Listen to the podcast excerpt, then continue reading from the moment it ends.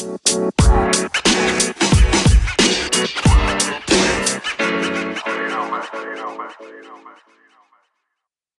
27 Pod'un sunduğu Oyun Planı Podcast'inin 154. bölümüne hoş geldiniz. Bugün Can'la beraberiz. Can tekrar hoş geldin. Hoş bulduk. Nasılsın iyi misin? İyiyim iyiyim her şey yolunda biraz e, meşguldüm. Ve tam yani senin yaptığın iki solo oyunda tam benim hazırlık maçlarını yap oynadığımız iki güne denk geldi. Tam gününe denk geldiği için e, ikisinde de olamadım ama sen de ilk denemeden sonra biraz rahatlamışsın. İkinci yayın bayağı iyi. İlk yayın da çok iyi de ikinci yayında daha rahatlamışsın o kesin. Evet evet. Böyle bir cevap bekleme şeyi oluyor ilk yayında. Ama böyle senden hani cevap gelecekmiş gibi hissediyorum ama sonra yalnızlık vuruyor falan diye. iyice acitasyona bağlıyormuş orada. Ee, evet senin hazırlık maçların vardı. Hatta bugün de Women NBA'de sezon başlıyor ve siz de bu akşam Los Angeles Sparks'ı ağırlayarak sezona başlıyorsunuz. Size iyi sezonlar dileyelim. İnşallah e, sezonda e, geçen seneki gibi biter e, diye dua edelim şimdiden. Evet inşallah inşallah başlıyoruz evet.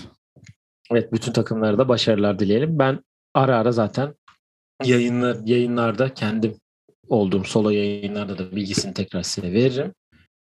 Evet sen yokken e, ben genel bir ilk tur değerlendirmesi yapmıştım zaten. İkinci turda da e, konferans yeni finalleri de başladı biliyorsunuz.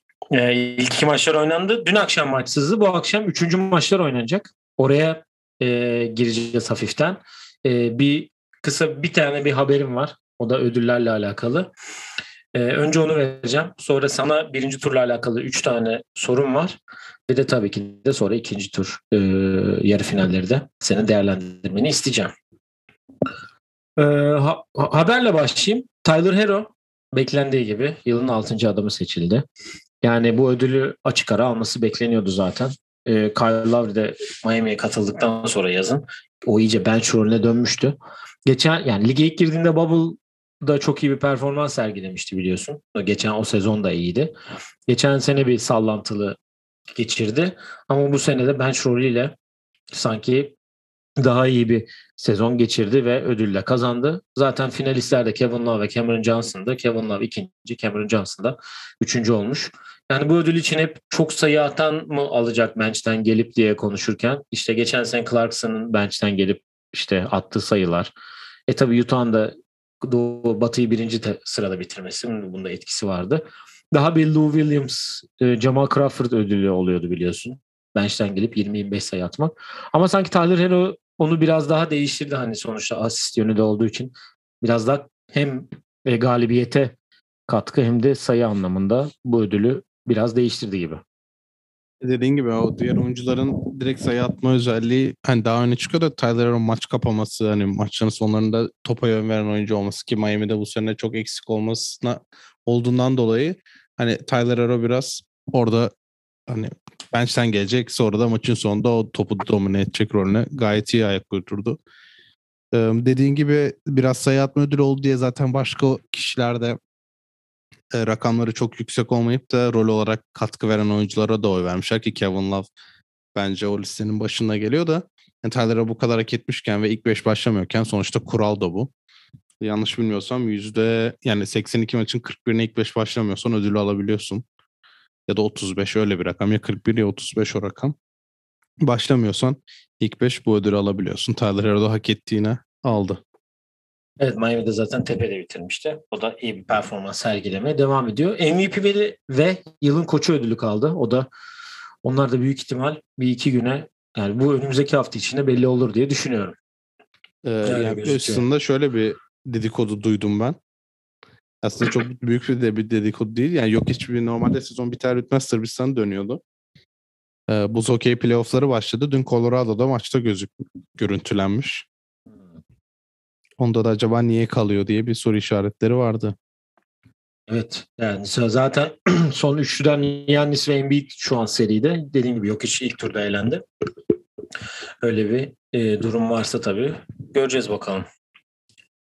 Evet, e, şimdi gelelim ilk turla ilgili düşüncelerine. Ben zaten iki solo yayında da ilk turla ilgili konuşmuştum. E, senin e, aslında şöyle yapalım. Ben sorularla başlayayım direkt. E, Batı konferansı ile geleyim. e, Pelicans'la ilgili çok fazla söyleyecek bir şeyim yok zaten. Yani onların burada olması bir mucizeydi. Play'inden geldiler. Onlar da beklemiyorlardı. Orada Zion döndükten sonra Pelicans'ın önümüzdeki sezonla alakalı daha rahat e, konuşabiliriz diye düşünüyorum.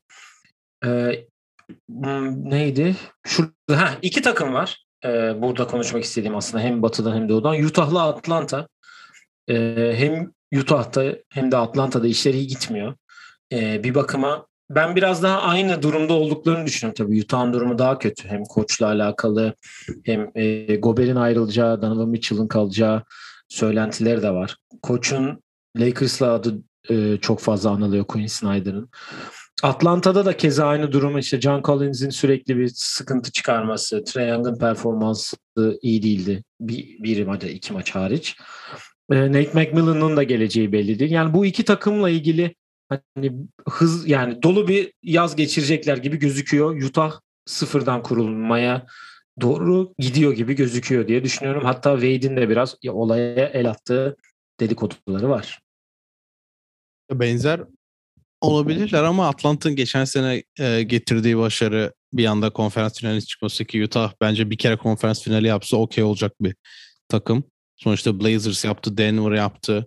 Konferans finali bir baktığın zaman Warriors domine etse bile yani evet Rockets'la oynadılar. iki sene, iki sene olması lazım. O beş senelik dönemde ama sonuçta diğer takımlar da konferans finali yaptı. Clippers bile yaptı. Yani tarihi böyle olan bir kulüp olsa bile e, Clippers da konferans finali yaptı geçen sene.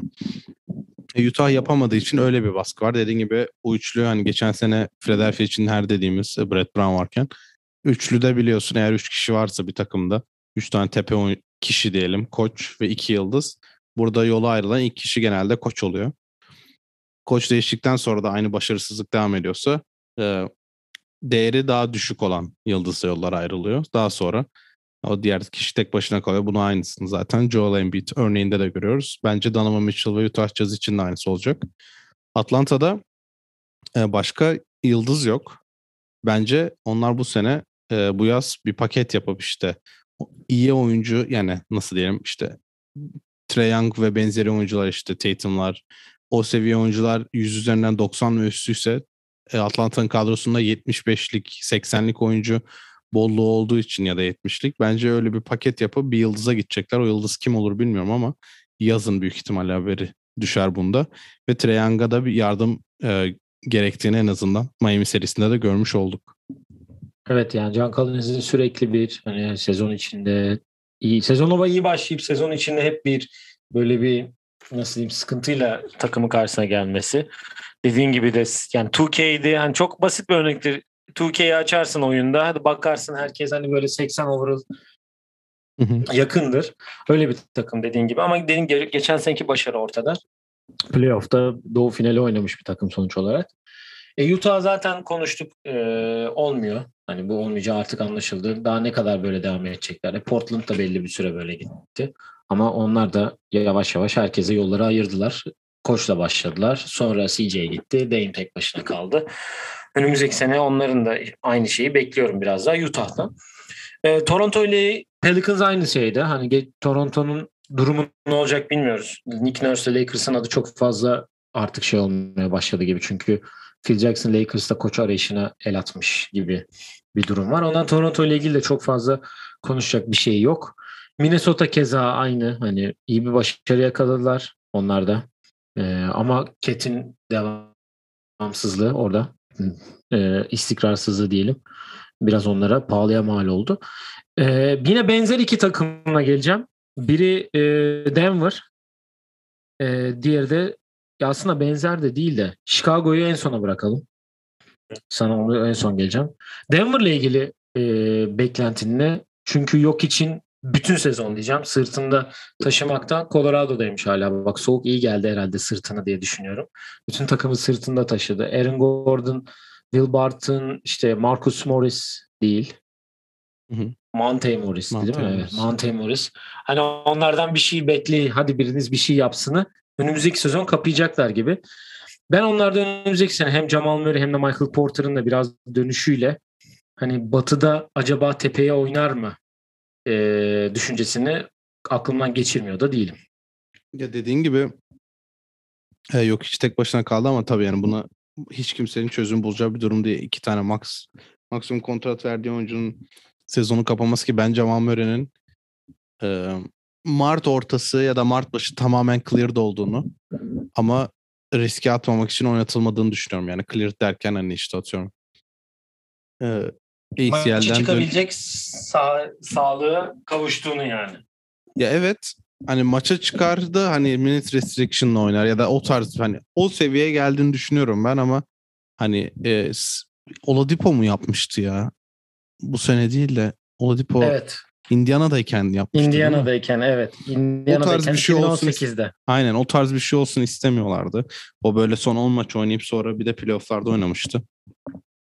O tarz bir şey olmasın diye bence Jamal Murray'i de getirtmediler. Yani senin dediğin gibi 48-34 ile bitiren bir takım zaten tepe oynaması için 5-6 maç daha fazla kazanması gerekiyor.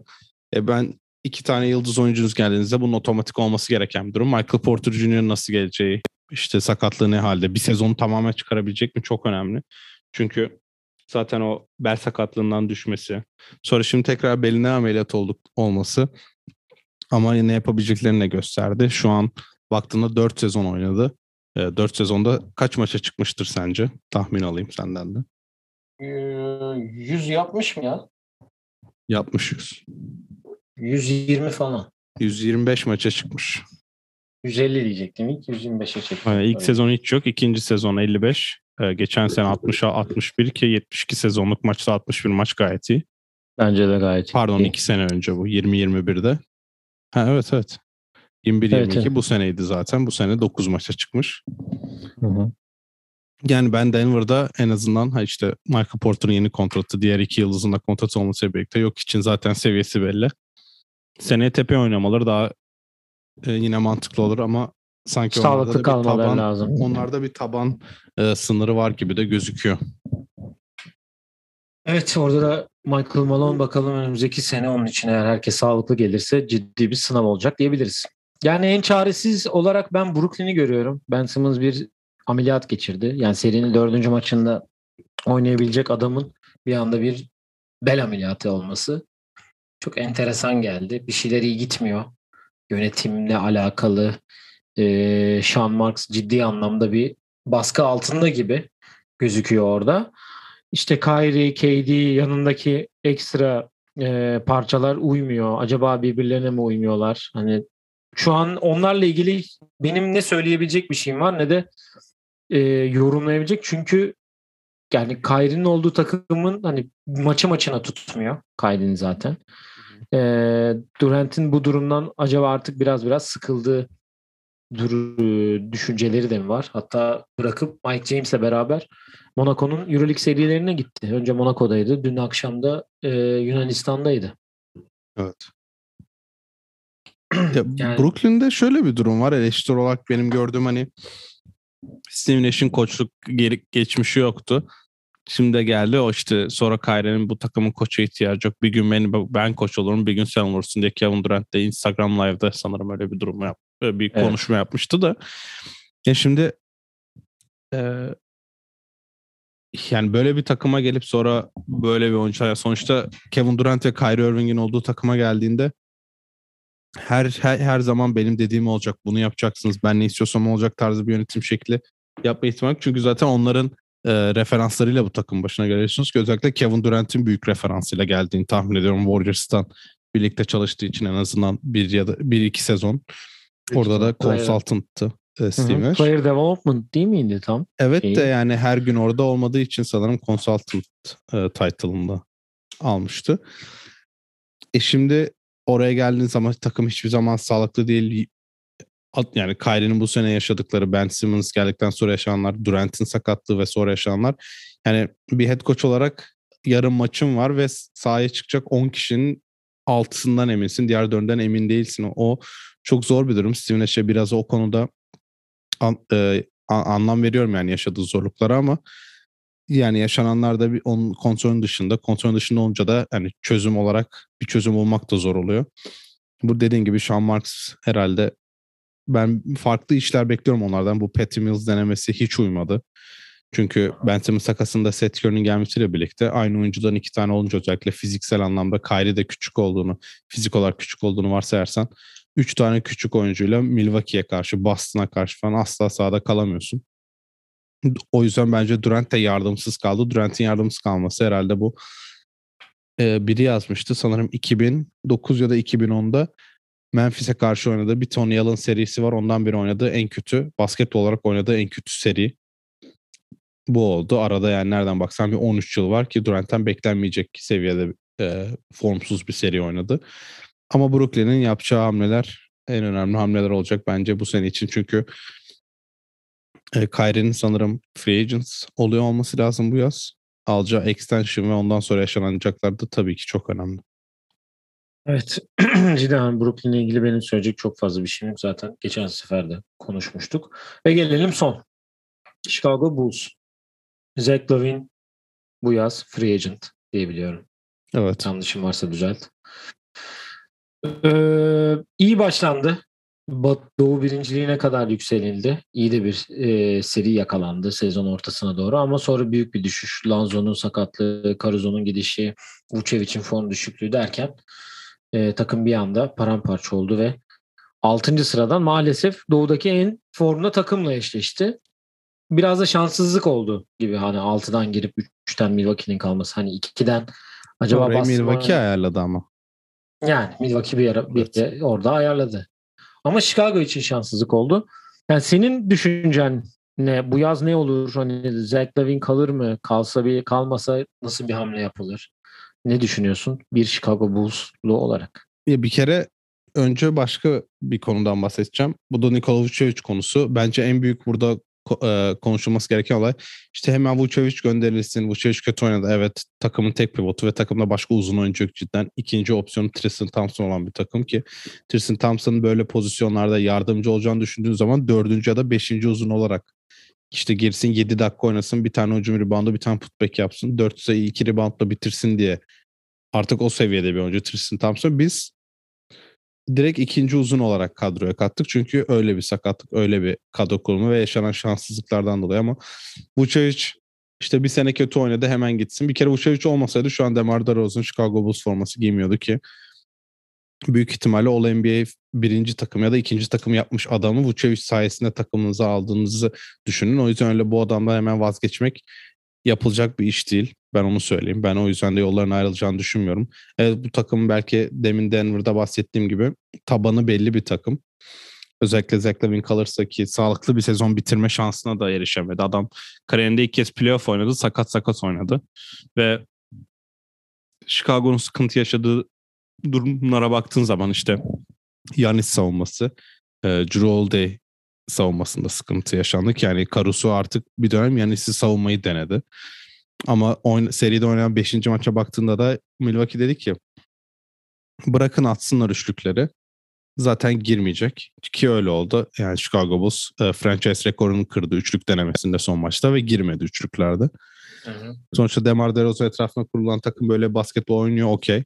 O konuda katılıyorum ama biraz da yani bir kere de sağlıklı görmek lazım bu takımı. Ben zaten öyle bir NBA şampiyon olsun beklentim yoktu. İyi bir sezon başlangıcı. Yeni kurulan bir takıma göre birbirine çok iyi alışma, e, çok iyi alıştı bu takım. Öyle de bir form yakalandı. Lanzo bilmiyorum yani bu dizindeki sakatlık sanırım durmadan tekrar edecek ve zorlandıkça bu, bu durumu yaşayacak bir sakatlık olduğunu okudum bir yerde. Çünkü hep aynı sakatlığı yaşıyor Lanzo. Yani Lavin kalır mı bilmiyorum. Ben kalması taraftarım da bu e, bir kere Clutch'la anlaştı. Ayrıca e, geçen hafta cevap verdiği bir röportajda kendim için en iyi opsiyonu seçeceğim gibi bir yorum var. Kendim için en iyi opsiyonu seçeceğim diyen kişinin aynı takımda kaldığı herhalde tarihte yoktur. Valla ben de açıkçası ne olacağını bilmiyorum. Böyle bir kimya yakalandı ama nereye gidecek? Evet. Ben de artık yani Zach Lavin ayrılsa bile batıya gideceğini pek düşünmüyorum. Doğuda kalır gibime geliyor. Sanki orada bir şey yapabilir. Evet ilk turun genel bir bakışı bu e, durumdaydı. İkinci tura geçelim. E, e Phoenix Dallas serisi Phoenix'te başladı ve Phoenix'in iki maçta da e, ağır bastığı gözüktü 2-0'la.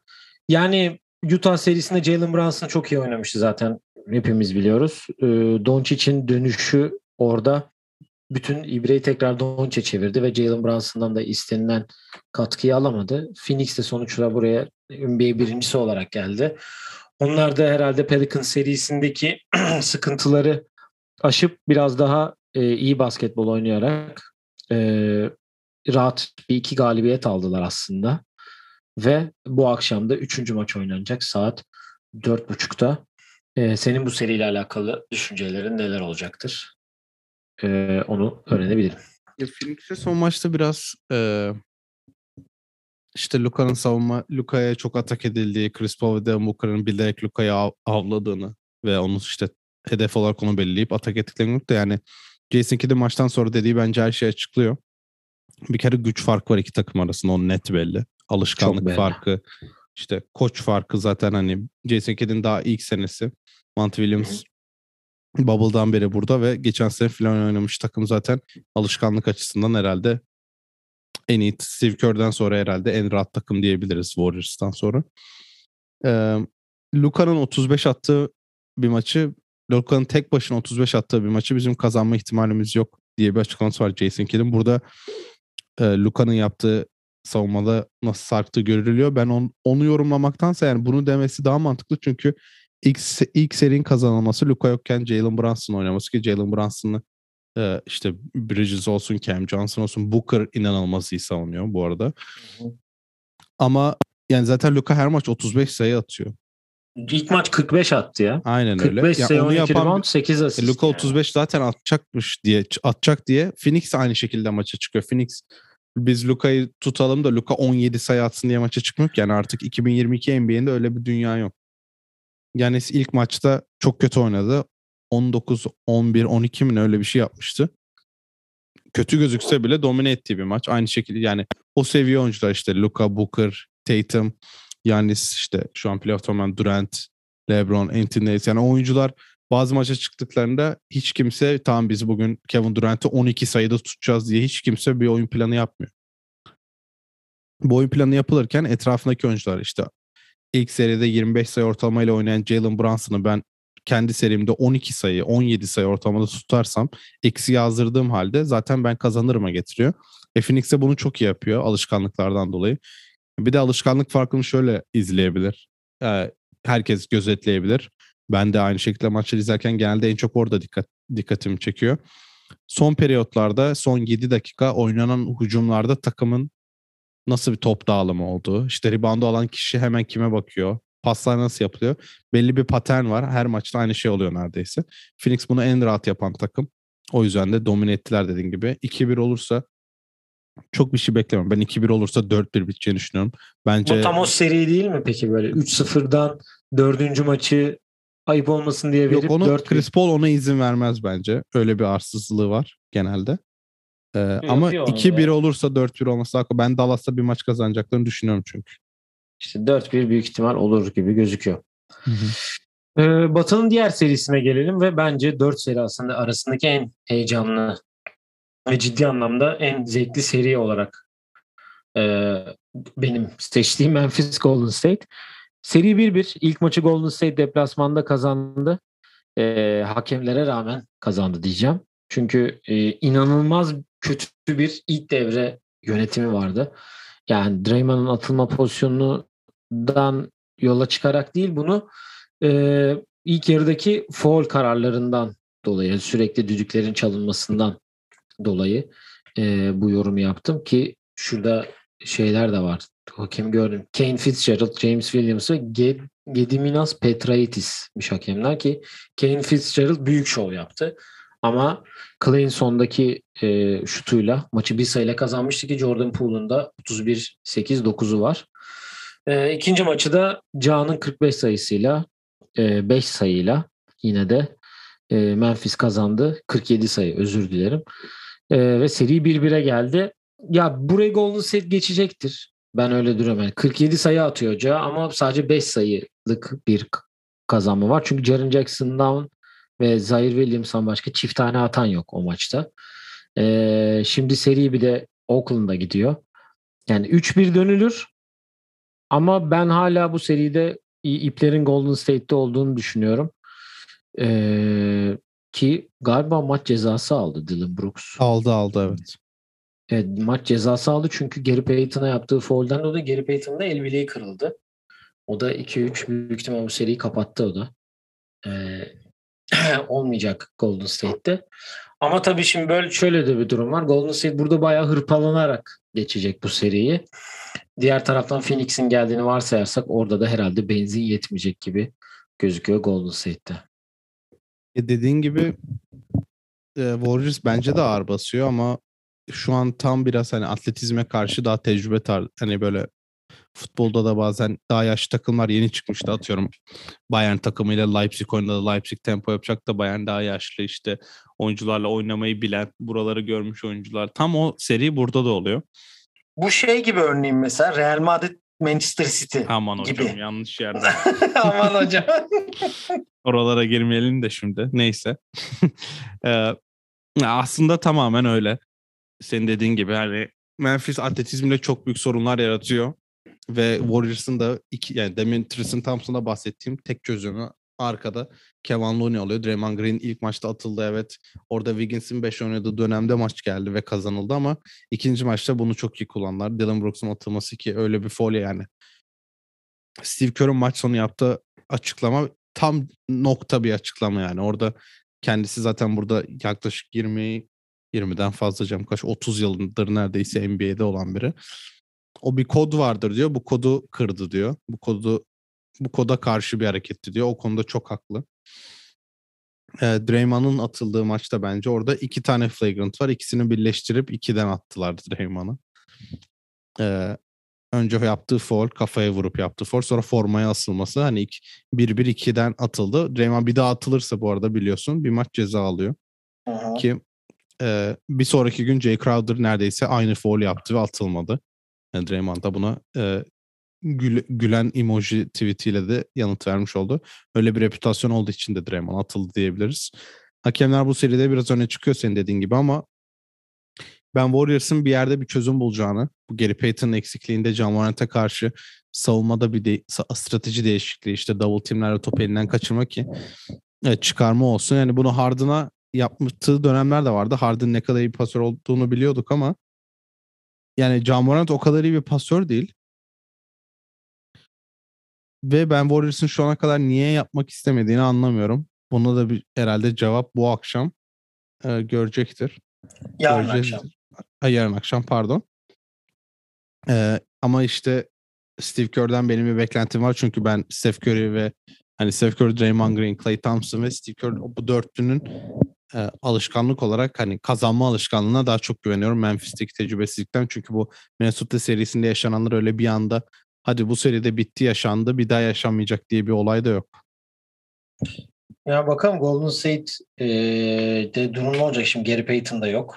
Ama ben de hala Memphis'i e, Golden State'i daha önde görüyorum. Çünkü Ca'dan başka sürekli iyi oynayan e, oyuncu yok. Desmond Bain de çok fazla öne çıkmıyor bu seride. Biraz daha hani savunma acaba biraz daha fokusunda. Hani Clay iyi mi tutayım şeyinde ama bakalım nasıl olacak belli değil yani. 6 maçlık bir seri bekliyorum.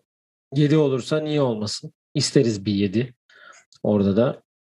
Ama Golden State'in 7 maçlıklarda bir sıkıntısı oluyor bazen biliyorsun 2016'da Evet, ama evet. 2000 karşı taraf 27 tane üçlük kaçırmadığı sürece 7. maçı kazan e, kaybetti diyor. Karşı tarafın öyle bir özelliği olması lazım ki 7. maçları kazansın diye. Her playoff Kendi- anılar canlanıyor değil mi?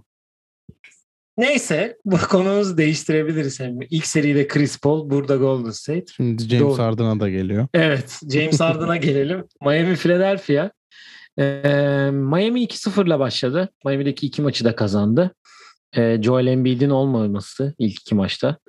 Ki e, Miami'de de ilk ma- Kyle Lowry yoktu iki maçta da. Ve ilk maçta da Jimmy Butler da oynamadı diye hatırlıyorum. Yanlış hatırlamıyor. Evet evet oynamadı. Bir daha bakayım evet. Duncan Robinson, Kyle Lowry yok. Jimmy Butler Duncan. Robinson'ı hoca oynatmıyor. Sakat değil. Hoca kesmiş mi? Yok. Evet evet. Ee. Jimmy Butler oynamış ilk maç. Ee, Kyle Lowry oynamamış ilk maç sadece. Ee, ikinci maçta da tekrar bir kontrol edeyim. Ee, Harden burada şey. Ee, Jimmy Butler iki maçta da oynamış. Kyle Lowry oynamamış. ikisinde de. Ee, Diğer tarafta Embiid yok ama Embiid'in 3. ve 4. maça e, concussion protokolünden çıktı ama gözünün e, göz çevresine bir kırık var kemiğinde. Nasıl çıkacağını e, henüz yani oynayacak mı oynamayacak mı bilmiyorum açıkçası bir. Ama concussion protokolden çıkmış. Ya benim bu seriyle ilgili beklentim zaten ben söylemiştim. Acaba Harden'ın e, eski dönemlerini anlatabilecek bir seri olabilecek mi diye. Ama ilk iki maçta bunu hiç göremedik. Şimdi acaba Philadelphia'da bunu görebilir miyiz diye düşün hala düşünüyorum çünkü daha Philadelphia elenmedi sonuç olarak.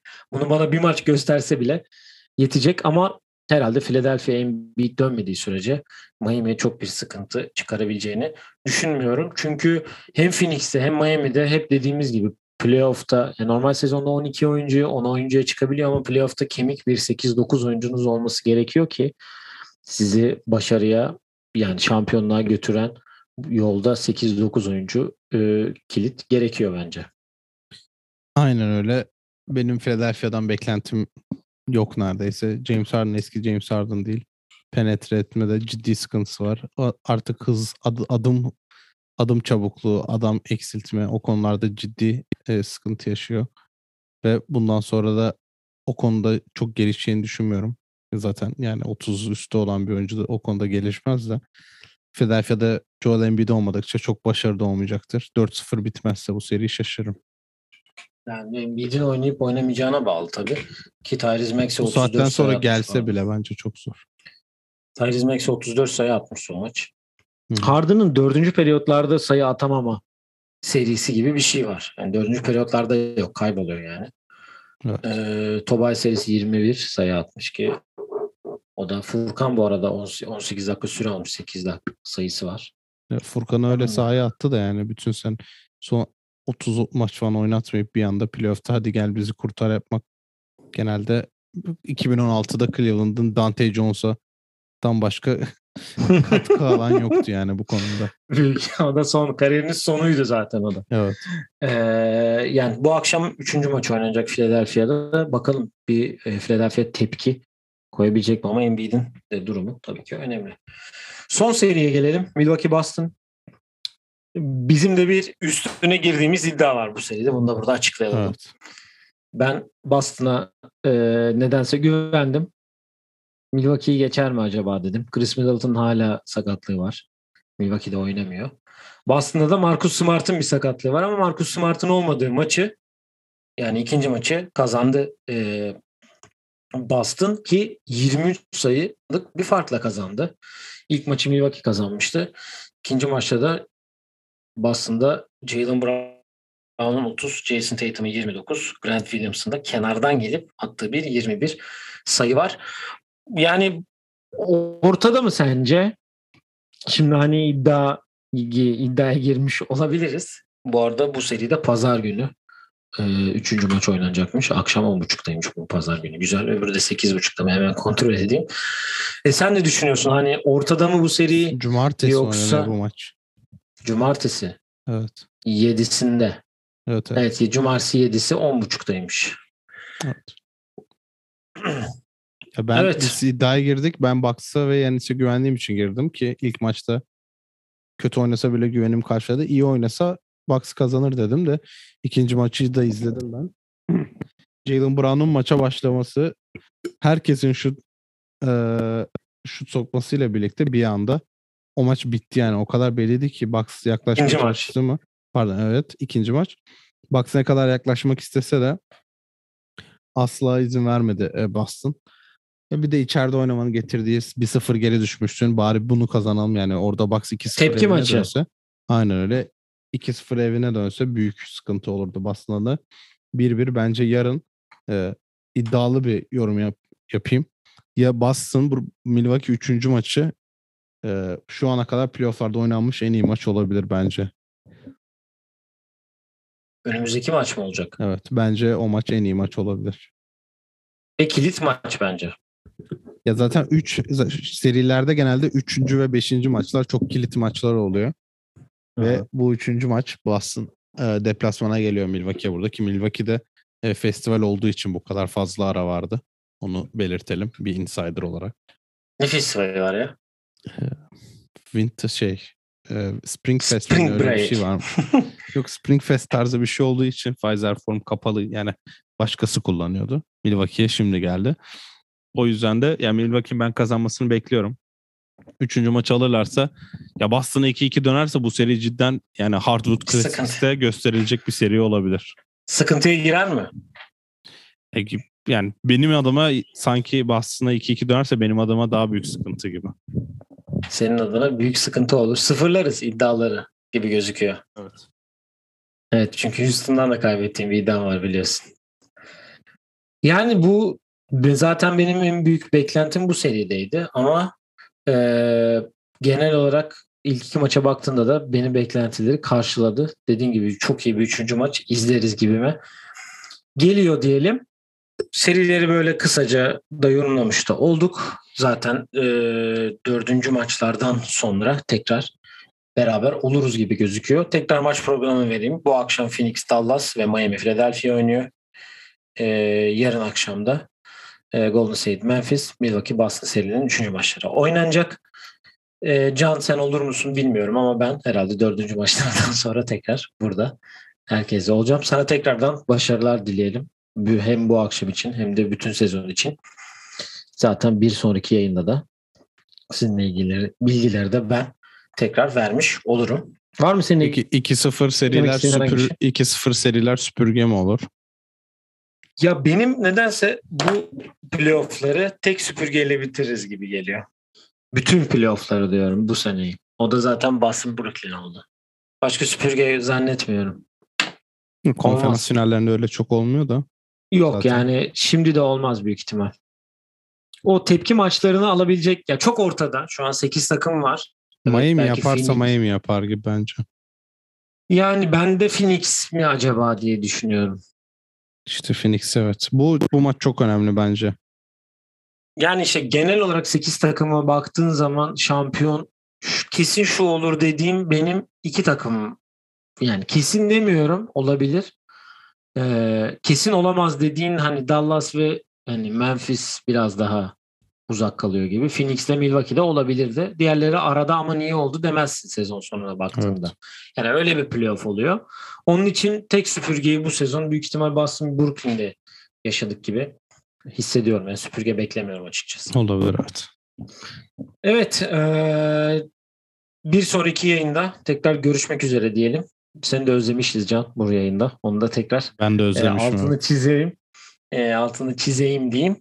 Bizi sosyal medya hesaplarından takip edebilirsiniz. Sorularınız varsa yollayabilirsiniz. Bir sonraki yayında görüşmek üzere. Kendinize iyi bakın. Hoşçakalın. Hoşçakalın.